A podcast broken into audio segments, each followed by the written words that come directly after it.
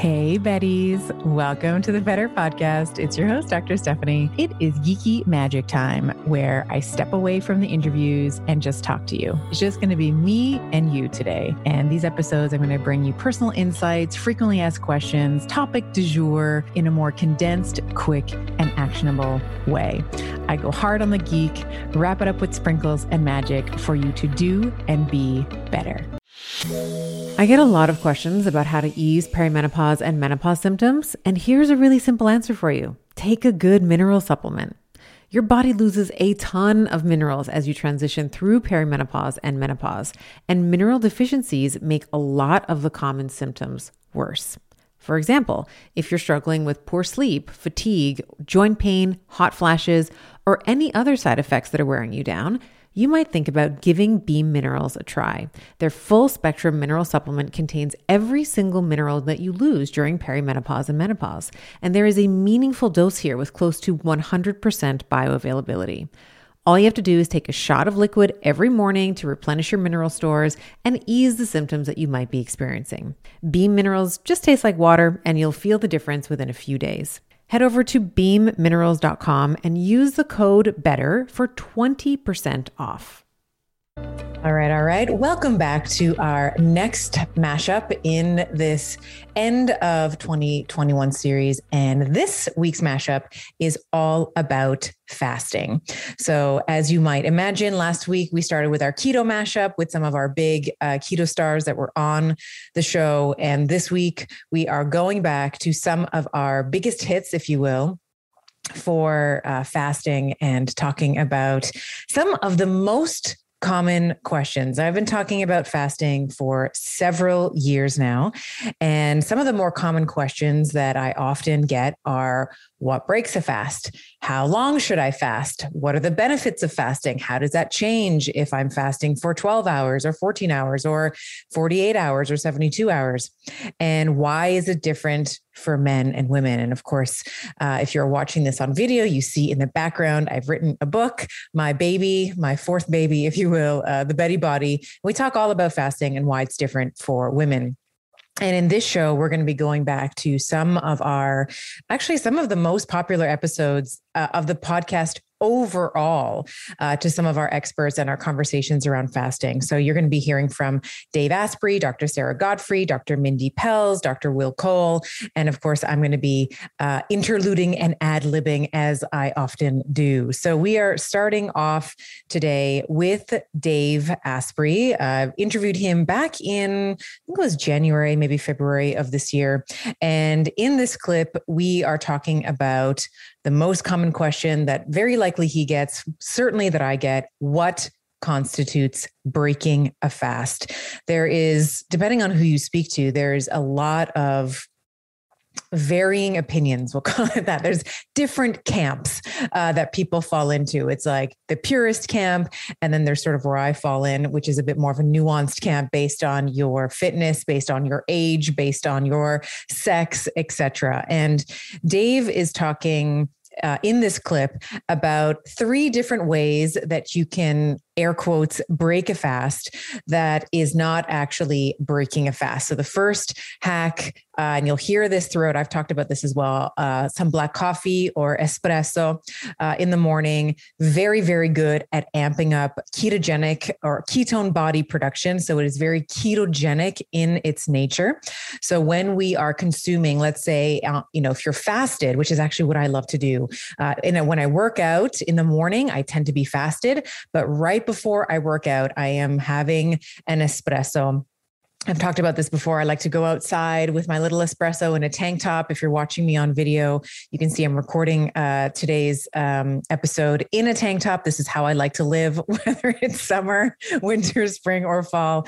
I am the tank top aficionado, and I will go outside, have my cup of espresso until I'm shivering, if it's in the wintertime or in the summer. Of course, I'm not cold at all, but uh, have that cup of espresso, get that lipolytic activity happening. So you are training your body when you're having a cup of coffee on an empty stomach to start breaking down triglycerides, which is the fat, uh, which is the unit of storage, if you will, uh, in an, in in the uh, adipose tissue. And so that's really great because you are amping up ketogenic production. So if getting into ketosis is a goal for you, or if you want to be burning fat, let's say for a workout, this is a really, really great uh, strategy.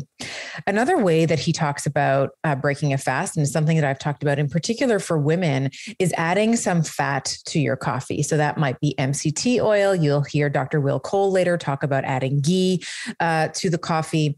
And this is really great for a couple of reasons. One, it doesn't jack up your insulin levels, which would constitute breaking a fast. And it, there's also no protein uh, in fat. It's, you know, last time I checked, it's all fat. So uh, we are mitigating or attenuating uh, the insulinergic response that can come with the consumption of carbohydrates and or excess proteins.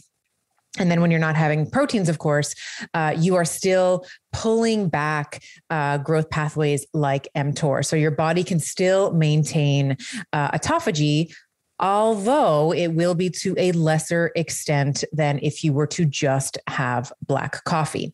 And so Dave masterfully, masterfully goes on to talk about why we don't want to be shaming and blaming and guilting ourselves if we've had fat. Sometimes, like ladies, we need it. We are much more exquisitely sensitive to caloric restriction, uh, and we can cause a whole host of hormonal uh, derangement. And so uh, talks about, you know, his, um, you know, company is called Bulletproof Bulletproof. So obviously, plug in the Bulletproof brand. Uh, talks a little bit about that. And then talks about, uh, and then the last one is talking about uh, prebiotic fiber. And um, didn't want to correct Dave on this, but I have been blogging about resistant starches for many years.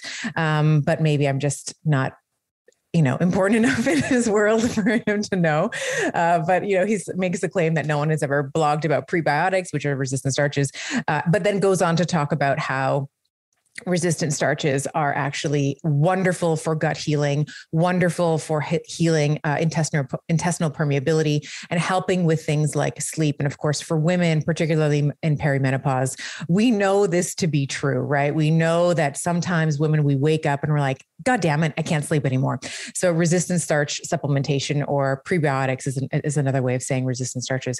Um, prebiotics are a way to do that. So without further delay, please enjoy this clip from the one and only Dave Asprey on what constitutes breaking a fast. How do we make fasting easy? Or at least more palatable, if we want to say it that way.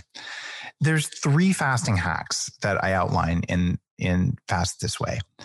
And some of the hair shirt fasters out there who say, well, the mice only had water, therefore humans can only have water. I'm like, well, mice aren't that smart and they don't have espresso machines. So we don't have to do what the mice did because the mice also didn't have a job. They don't have Zoom. They don't have two kids hanging off each arm while they're trying to juggle their life. So it's ridiculous to mimic that because that's all we know works because we saw it in a study. No, I got a million plus people who've done bulletproof stuff with intermittent fasting. It, it works. And we could argue about why it works there's very clear evidence that you can eat some things during a fast and maintain autophagy, which is one of the magic powers of fasting. It means self eating. And this is when your cells go in and clean up cellular junk or even cells that need to be cleaned up themselves. And when you do when you get your body to do this magic happens and you can have something besides water and make it happen. So our job is to say how do i get the benefits of autophagy and the metabolic and cognitive benefits energetic benefits of fasting while feeling the least amount of hunger and suffering and distraction possible? That's what we do during the week. And when we want to go deep on ourselves and our personal development work we do something different. So here's the three hacks. First one black coffee and the reason black coffee works is because coffee is next to God. Okay, just kidding. I mean, it's because the amount of caffeine in two small cups of coffee doubles ketone production. And ketones go up, even if you only intermittent fast three times a week. You know, Monday, Wednesday, Friday, they will go up day over day over day, even if you have carbs on the days when you're not when you're not uh, doing intermittent fasting. And when ketones go up, it turns down ghrelin, which is a hunger hormone, and it turns up CCK, which is the Calvin Klein hormone, uh, also known as the satiety hormone. oh, I'm taking that. I love that. Cholecystokinin. It took me like two years to remember how to say that right. Uh, so, but yeah, that, that's one that makes you feel full. So, if a cup of coffee actually makes you feel a bit more full, a bit less hungry. That was kind of a win. The next hack, like the next level up from there, is one I'm well known for. It's bulletproof coffee. People say, but Dave, there's calories in bulletproof coffee.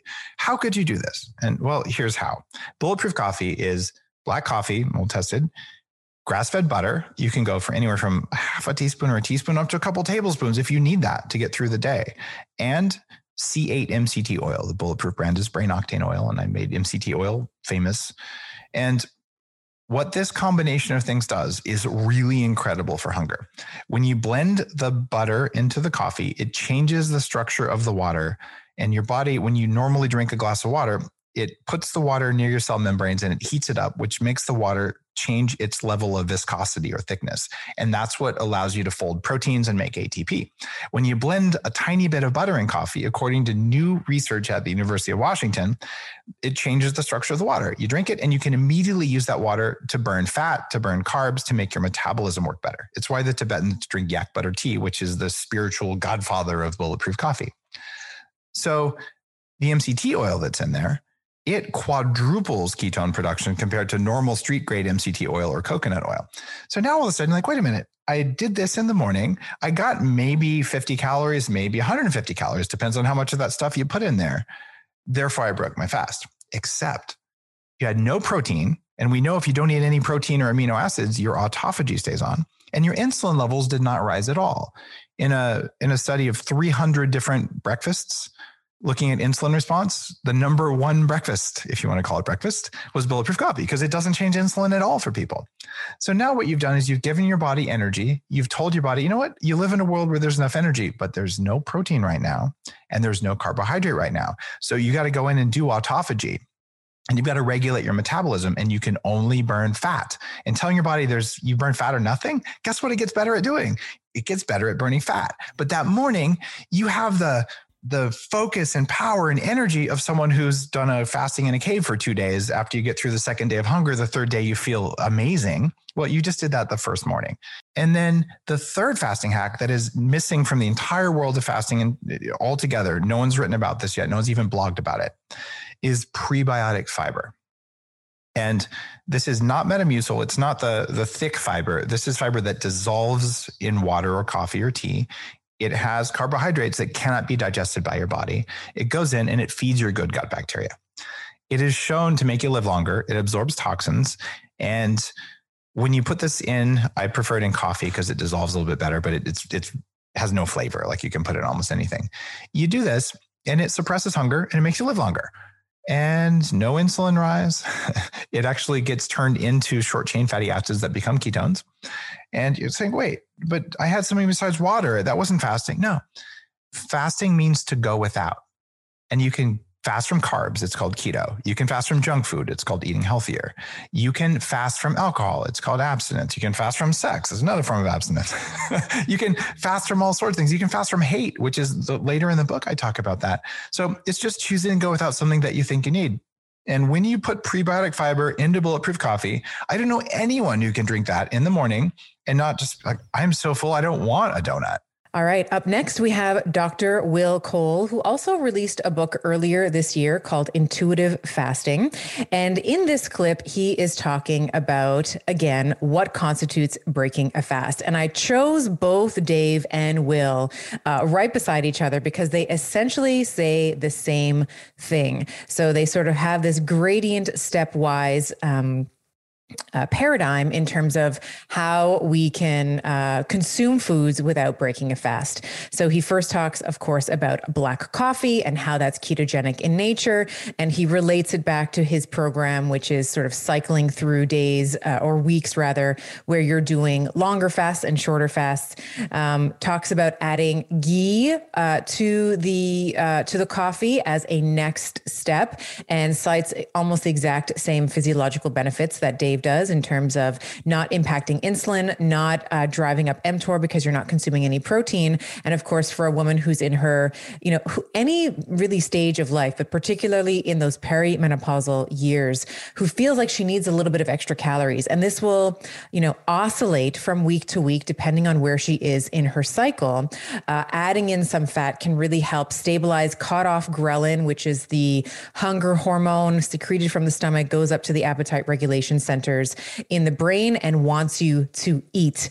Um, so having some fat in your coffee does not break your fast, according to myself, uh, Dave Asprey, Dr. Will Cole, uh, particularly for women, right? And of course, this is where uh, some of the purists, some of the fasting Puritans will say, no, absolutely, it's calories, it breaks a fast, and calories in and calories out is the only thing that matters. And of course, we know that that's not uh, necessarily true as it relates to women and when we're trying to heal uh, hormonal dysregulation or not cause. you know, maybe it's not even about healing hormonal uh, dysregulation, it's about not causing any more hormonal dysregulation or no more hormonal problems, right? So, adding some fat to your coffee is a wonderful way for you to stay satiated. And of course, when you are producing ketone bodies as a woman, this is a really wonderful way for you to get that clarity clarity of thought, that focus, and that productivity.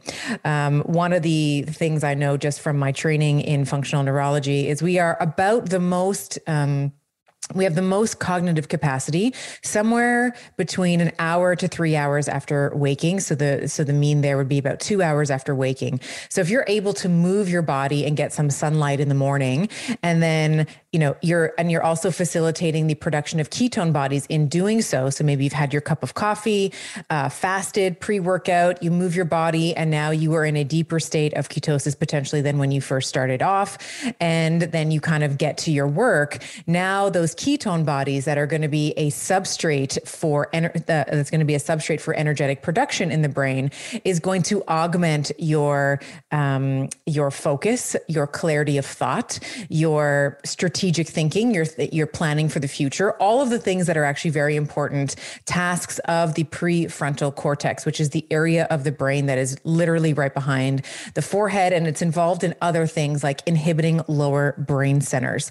So having some fat in your coffee, uh, having some, you know, augmenting and increasing ketone production, uh, whether it's just through black coffee or some fat in your coffee, is a really great idea. And hopefully, this puts the nail in the coffin around not, this does not break your fast. So, without further delay, enjoy Dr. Will Cole. So it, it's a gradient, right? It's a spectrum too. It's not all or nothing. If you're, and you're never going to get it agreed upon um, like full like a line the line's never going to be agreed upon within the fasting community yeah, but party lines are divided yes, yes exactly. So the err on the side of in my opinion err on the side of if if you have nothing with calories in it or that is going to stimulate digestion. That's what i would say. So think water tea coffee with nothing in it. That's going to most people agree on that. Some people will say coffee could raise cortisol levels and I, am not worried about that because fasting increases cortisol levels. That's part of the hormesis. That's not a bad thing. Right. Coffee can increase lipolysis and fat burning, and it has many other types of catechins and polyphenols and things like that. Same with tea. So I don't really like give much credence on that unless someone's sensitive to caffeine. If someone's like a slow metabolizer of caffeine, if caffeine makes you anxious or heart palpitations, then don't have that. That's not good whether you're fasting or not fasting. But the average person that tolerates good quality organic coffee or organic tea, something without calories, I would say that's a great fasting tool. The next step in are th- things that mimic fasting. So adding in the ghee or the MCT oil, where you're getting some extra fuel, you're getting some calories, but it's not going to impact insulin. It's not going to impact. It's going to impact digestion negligibly if you're using just a small amount of it and you're only having one or two cups of it.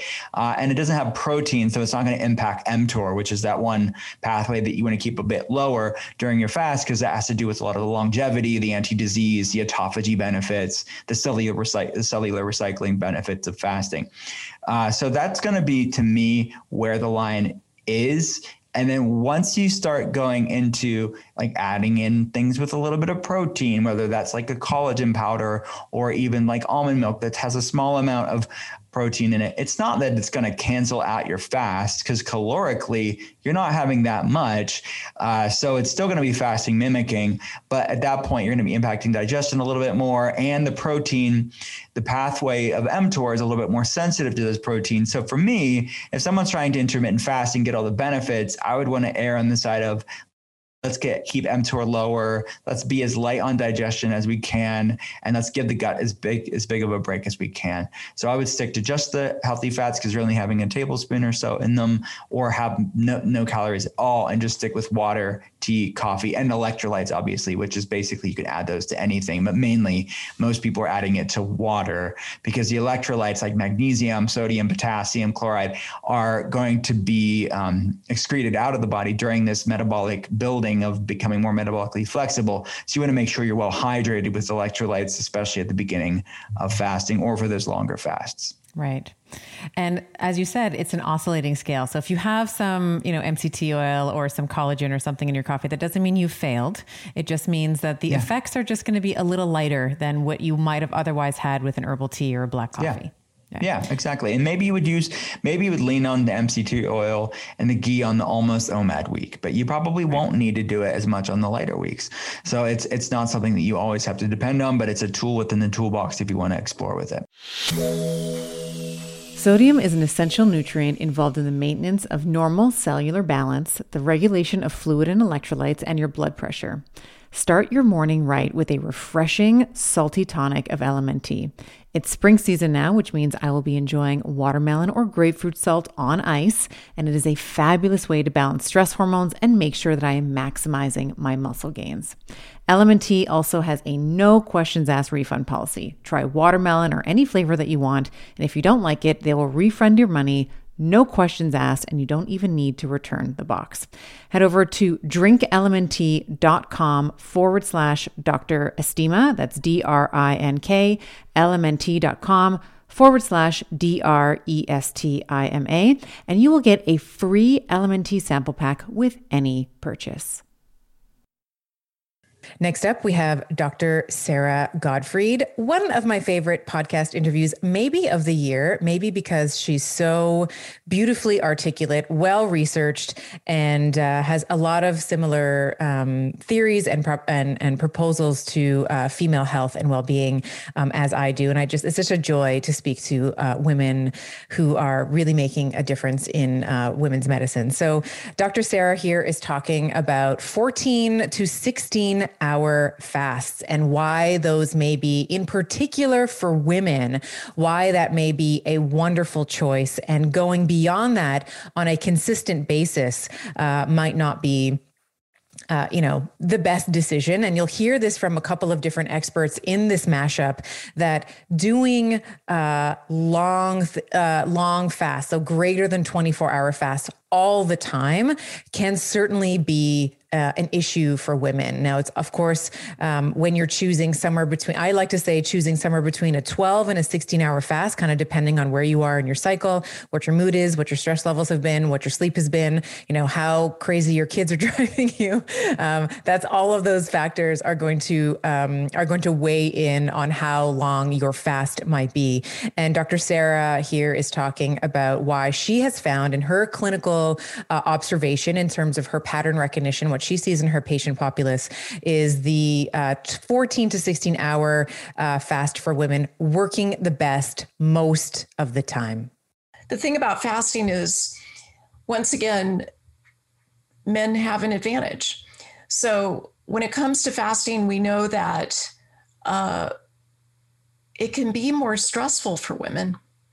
So there's some data, for instance, looking at the effect of fasting on growth hormone and it can raise growth hormone pretty high, especially if you do a 24 hour fast or longer. And what I find for most of my patients is that it's a little too stressful to fast for longer. Now, some of them do it under medical supervision, and I think that is totally reasonable. I'm a big fan of using a continuous glucose monitor if you want a more extended fast, which I would say is more than 16 to 18 hours. But for you know, if we just try to make a statement for people who don't want to do a lot of testing or wear a continuous glucose monitor, I would say that fasting for 14 to 16 hours is really what is proven to be the most safe. It's also been shown to be associated with a lower risk of breast cancer. It's what uh, a lot of the longevity experts like Valter Longo recommend in terms of um, the total duration of metabolic rest where you're not eating, of aiming for 14 to 16 hours. And here we have Dr. Mindy Pelz, another top rated podcast in 2021 on Better. And here she is talking about the two different types of fasts. Again, reinforcing Dr. Sarah Gottfried, my own position, uh, and what we've been hearing that women and men fast differently. So we are talking here about two different types of fast. She talks about the 16 8 fast or the 16 hour fast and some of the, um, uh, physiological benefits that happen with that, like growth hormone. Dr. Sarah mentioned uh, growth hormone as well.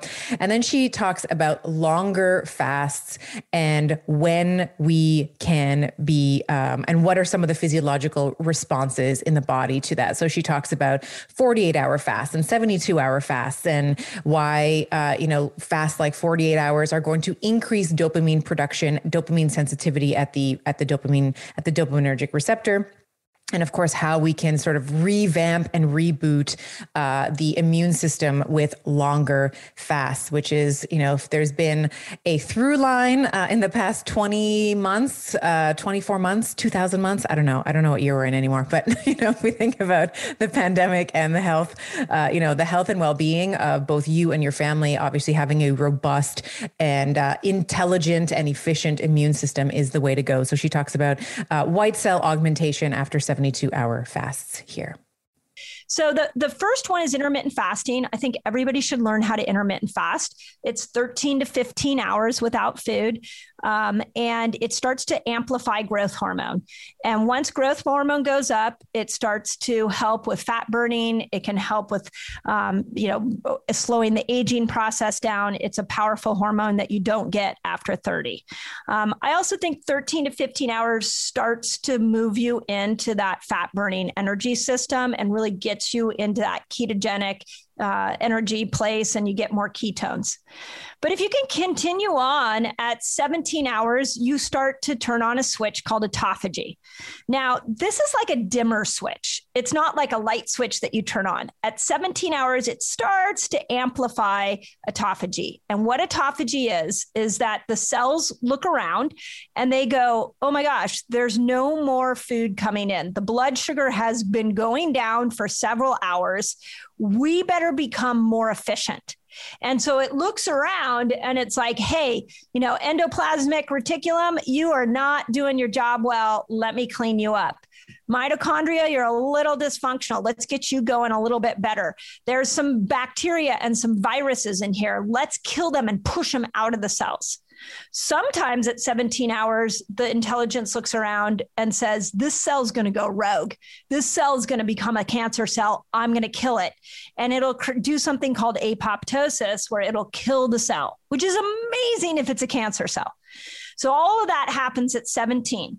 Now, if you continue and you don't eat at 24 hours, your intestinal um, gut cells will, the stem cells will reboot. This was a study done out of MIT that showed that you get intestinal cell stem cells that start surging in your gut at 24 hours.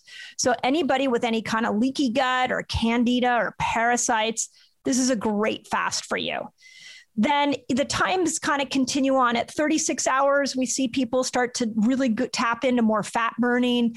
At 48 we start to see that you actually i'm about to do a whole series on youtube on the 48 hour fast and what it does to dopamine. It actually creates new dopamine receptor sites and it makes the old receptor sites for dopamine more sensitive. And all of that happens at 48. You also start to get more blood flow to your prefrontal cortex, which is the part of the brain that can make smart, logical decisions and kill, kicks you out of your fight or flight brain. And so I feel like at 48, that's where we see dramatic brain changes. And then at 72 is the white blood cell study that Valter Longo did, reboots the whole immune system.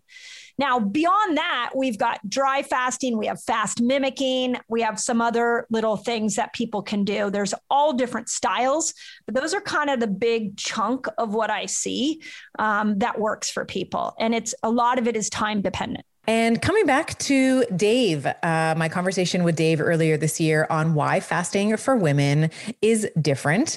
And I really, really appreciate his approach here. One of the things that we find so often with women is this shame and blame and guilt spiral that we all get into. So, for example, if we set out to do a 16 hour fast and our body is just like, gnawing and we could eat our arm off at you know at hour 13 and we cave and let's say we have our breakfast or whatever we were planning on having. It is so often the case that we're like god what's wrong with me? or yeah like i'm just the worst. And you know we're just like sucker punching ourselves at every uh, opportunity. So dave here really walks through how women can um, just be a little gentler with ourselves. We don't have to it's not oh, it's not weak if we want to break our fast earlier than what we had planned, um, that it takes time to build up your fasting tolerance. Of course, we know this from the literature that it takes at least 12 weeks, a minimum of 12 weeks to become fat adapted. And of course, much longer so than it, uh, to increase your fasting tolerance. My own personal journey uh, with fasting, I'd probably say that it took me like a good, you know, easily 16 to 18 months uh, to be very proficient uh, with longer fasts. And then, of course, the discovery that I don't really do well with longer fasts. Uh, whole other story, but I don't really do well uh, with anything over a 72 hour fast. And so I don't really recommend that anymore. I used to like to think that I was strong like bull and be able to do, be able to really just do whatever the guys were doing. Like, oh, he's doing a five day fast. I'll do a five day fast. He's doing a seven day fast. I'll do a seven day fast. And doesn't really work that way learn the hard way, but I share that with you because I want to shorten your learning curve. Uh, if you are looking to increase your fasting tolerance, just be gentle with yourself love yourself a little bit know that your your ovaries are exquisitely uh, sensitive to changes in caloric uh, intake. So if you are fasting for a long period of time your ovaries are going to freak out and they're going to tell your brain you know what? Maybe she's overwhelmed this maybe we don't maybe we shouldn't ovulate this month. Maybe maybe this is not a good time that she if she get if she were to fall pregnant there's not enough food around here. And of course that's irrespective of your desire. You know whether or not you want to get pregnant different story. That's what your ovaries are working for every day. And that brain ovarian axis, your ovaries are going to send a signal to your brain to shut her down. And when I say her, I mean your menstrual cycle. So let's just be a little bit more forgiving with ourselves. Let's just be a little bit more loving. You know, if you want to break your fast early, that's okay. You can do it. And if you want to, do a longer fast and you're feeling good, and we'll talk about this in the next clip, you can also do that as well. But there's no shame in cutting out early. So, without further delay, here is Dave Asprey on how to break the shame and blame and guilt cycle for fasting if you are a woman. If you do fasting every single day, you'll get that level of stress, right? You don't need to do that. And so, my recommendation for women, especially around perimenopause, is three or four times a week and you can do a 16 hour fast. You can do a 14 hour if that's what works for you. But if you do it and you find, wow, I'm dizzy and I got a migraine, you overdid it and you need to back off a little bit. Right. And it's okay. There is no failure. And if you're saying, I, I told myself I was going to do 18 hours today, but I, I don't feel that good. And I tried pushing through last time and it didn't work. So today, 16 hours is right for me. And there's no moral failing in saying, I'm going to choose to end my fast sooner.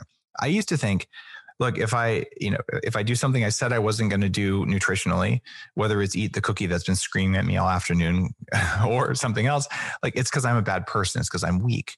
And eh, fasting shows you it's not that way at all. It's that my body thought I was going to die if I didn't do it. And it lowered the energy I had until I ran out of willpower and then I ate.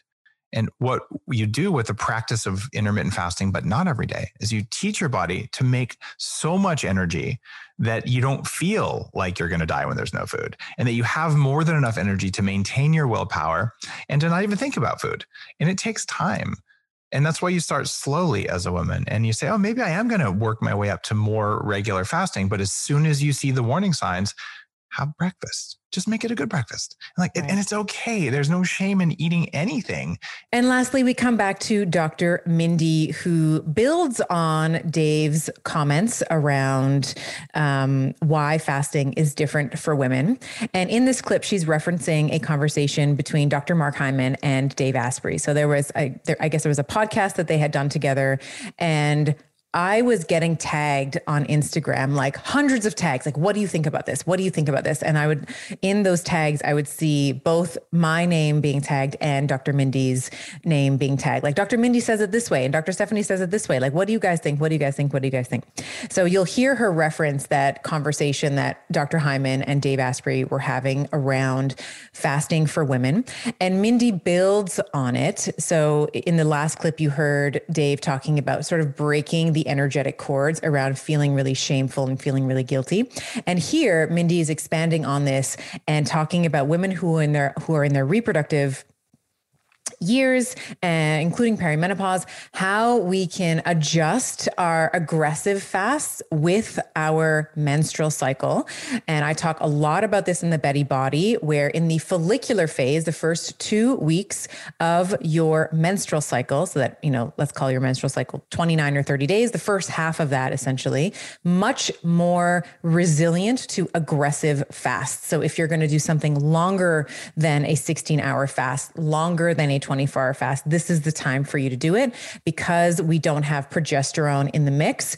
Um, so it's much easier for us to withstand sort of a, a, a, calorically restricted model or something like a fasting mimetic, even like a ketogenic diet uh, in this time. So Mindy in this clip breaks down sort of follicular and luteal phase uh, fasting preferences. Uh, with, of course, luteal phase uh, fasting can be more aggressive if you so choose and that you, you know, and all, there's also an asterisk there. Um, hoping that you have built up your fasting tolerance and you're not starving so much that you could eat your arm off. And then we talk about post ovulatory, so this luteal phase. Um, maybe we don't want to do a three hour, a three day fast during this time. Maybe we want to kind of pull it back. We want to get back to that 14 hour maybe 16 hour you know in my case it's usually 12 hour. I can't do anything longer than a 12 hour fast i have found uh, in my luteal phase particularly goodness gracious in week four. Like i could eat my arm off and i'm so hungry in week four generally. I'm generally always hungry uh, but i would say in week four i definitely notice um, i definitely notice my metabolism is faster. I have a my hunger is peaked uh, in that fourth week right before bleed week. So i usually will just fast for you know 12 hours. Uh, sometimes sometimes it might be shorter than that but it's usually about 12 hours for me. So here is dr Pelz talking about fasting for women based on your menstrual cycle. Is that we're not meant to, once you learn to fast we're not meant to be one meal a day people all the time. Doesn't matter men or woman but women especially we are not meant to be one meal a day people. It, it, there are times during your cycle and we'll talk about that in a moment where that will be fine. And there's times during your cycle where that is not meant to be fine. Women even more than men are programmed for this metabolic switching. So that's the first thing. The second thing, and this was my kind of my beef that you and I talked about with the Mark Hyman podcast, is that we don't want to be left out of the conversation. I don't want to be told once I learn how to fast and I start dropping weight and my mental clarity goes up and I'm like feeling happier than ever. I don't want to be told, well, stop fasting. You should only fast a little bit. And that's what I feel like that conversation was. At least they were saying women need to do it different, but they were like, women need to not fast sometimes and then they can go in and fast. Let's get more concrete than that. Let's give women better examples of that. When if you have a cycle day 1 to about day 10, day 11, that's really the time you can do any fast you want. If you want to go on a 3-day water fast, which I encourage you to try at some point if that's your jam, do it at that point. It's phenomenal as you move into to ovulation into day 11 day 12 you know everybody's ovulating at different times your hormones are at their peak. I personally don't think, you know, a 13 to 15 hour fast is fine. but I wouldn't throw a three day water fast in there. I wouldn't throw a 48 hour fast. I would stick to something 15 hours ish around in there during that time period. Then, when you come out of ovulation, if you look at a cycle chart, your hormones go crashing down again. You have a low point in your hormonal profile. So you can, if you want to throw a longer fast in there, awesome. Yeah, that would be a great time. There's about a five day period. But as this is the clincher, as we get closer to uh, progesterone building time, day 19, some women it's going to be day 18, we got to start to slowly step out of fasting.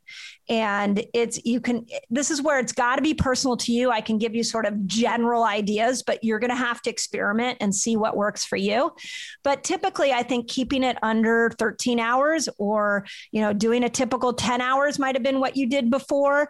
That would be fine. And then lean into more progesterone building foods. So I like women to look at it on a monthly cycle, not necessarily a weekly cycle. And what I found in that conversation, and even um, I had a conversation with uh, Dr. Stephen Gundry, came on my podcast yesterday, and he was saying that he likes to have people fast Monday through Friday and take the weekends off. I think that's great for a postmenopausal woman. But as long as you have a cycle, you need to be mapping your fast to your cycle. And finally, because Mindy is such an incredible resource on fasting. Here she is talking about fasting for menopause. And this is again another category of women when we talk about perimenopause and menopause. It's like we're forgotten about, right? It's like, well, you're past your prime, so just kind of go and shrivel up in some corner, and uh, you know we'll see you when you become a grandma or something. So uh, she talks about how we can, based on our hormonal uh, tendencies and preferences, how we can apply fasting in a menopausal model so that we can continue to reap some of the benefits like autophagy and cellular spring cleaning, even more important in menopausal women, I would argue, than in uh, perimenopausal or younger, because we, the, as we age, that cellular over, uh, overture, that, you know, that um, uh, cellular cleaning process gets slower and slower and slower. So we need tools like fasting. And this is why scrubs, sugar scrubs for our skin is so important too, right? Because our skin is not sloughing off as fast as it once did. Uh, and so, you know, we I like to look at fasting in menopause as like the sugar scrub for your face. It's like the sugar scrub for your cells, right? You're kind of getting rid of sort of dead bits of cellular and, you know, cellular debris like pieces of nucleotide and mitochondria that are not functioning the way that they should. So you get this mitophagy and autophagy across the board when you are doing things like fasting. Uh, it is not the only way that we can do that. You know, resistance training is another way that we can induce mitophagy and autophagy that's not often talked about, but that's why another reason why I am such a massive fan for resistance training uh, in your perimenopausal and menopausal years. And like gold star extra bonus points if you do it fasted because now you're getting double you're getting the mitophagy and autophagy that comes from the resistance training that your body will get rid of uh, you know muscle fibers that are not uh, that are weak that we need to build back stronger. And then we're doing it on a cellular level with the fasting as well. So here is dr mindy talking about her model for menopausal fasting. So I, I look at menopause as three categories. I look at perimenopause, the transition of menopause, and then postmenopause. So just so where people understand my lingo of where I'm at. Um, to me, perimenopause is where your hormones are already they're going crazy. You're noticing changes, but you have a fairly regular cycle, and that cycle may appear to be doing different things. So it might be longer than normal, might be a little bit shorter, but for the most part, it's pretty clear it's still coming to you every 28 35 days whatever it is. I look at men the menopause transition is where now we're missing a month maybe we're missing three months and everything's kind of crazy. And you're like am i going into menopause? Am i not? Like i've missed it. And then when it comes now it comes every couple of weeks. Like for me that's where i look at menopause. And then postmenopause is i haven't had a i haven't had a period in over a year maybe a decade. That middle menopause time is challenging to do what we're talking about because you really do not know when your period is coming and going. So this is what I recommend a, and I, I think all women over 40 should get a hormone test. I'm a I'm a fan of the Dutch test. I think you should know where your hormones are at. So that will be helpful. But B, let's get to know your hormone symptoms. So if like I started tracking on a Clue app my my cycle at 45 for like the first time ever. I, and I was laughing because I'm like, I feel like I'm going to find all the the 25 year old women are trying to get pregnant are going to be like, you know, they're on the app trying to figure it out, and I'm trying to figure out how to time my fast to my cycle. So I I track it on a Clue app, and then I look for symptoms. So if I if it's about day 20 and I'm like I'm irritable, um, I'm spotting, and like all of a sudden I spot, and then nothing happens for a week, which that happened a lot for me in my po- late 40s. Then I'm like, okay, uh, and um, oh, I don't sleep well the week before my cycle. I think, and actually, I've been tracking it on my Whoop. I think a lot of women don't sleep well the week before their cycle, and so I go into full. I am going to build progesterone, and that's when I switch out of fasting and I go and switch out of keto and go more carb. And then once my cycle comes, I really then go, okay, now let's get insulin sensitive and I more cardio, more fasting, more keto, and I start to go into it that way. So I use my symptoms to kind of guide me a little bit more. If you're postmenopausal, you can do this on a weekly basis. You can do it on a monthly. Like it's really up to you. You have a lot more flexibility. But unlike a, a man who's 55 or 60, you've got to make sure that you throw in some of these what I call hormone building days once a week, a couple times a month you need to step out of keto and you need to make yourself some progesterone and really make sure that you're not staying too keto, too much fasting, and getting caught in that cycle. All right, all right. I hope you enjoyed today's episode. And I must give you the obligatory legal and medical disclaimer here. This podcast, Better with Dr. Stephanie, is for general information only. And the advice, recommendations we discuss do not replace medicine, chiropractic, or any other primary healthcare provider's advice, treatment, or care. In the consumption of this podcast, there is no doctor patient relationship that has been formed, and the use and implementation of the information discussed are at the sole discretion of the listener. The information and opinions shared on this podcast are not intended to be a substitute for primary care, diagnosis, or treatment. In other words, guys, be smart about this. Take it with a grain of salt. Take this information to your primary healthcare provider and have a discussion with him or her to make the best choice that is for you. Remember, I am a doctor, but I am not your doctor. And these conversations are meant for educational purposes only.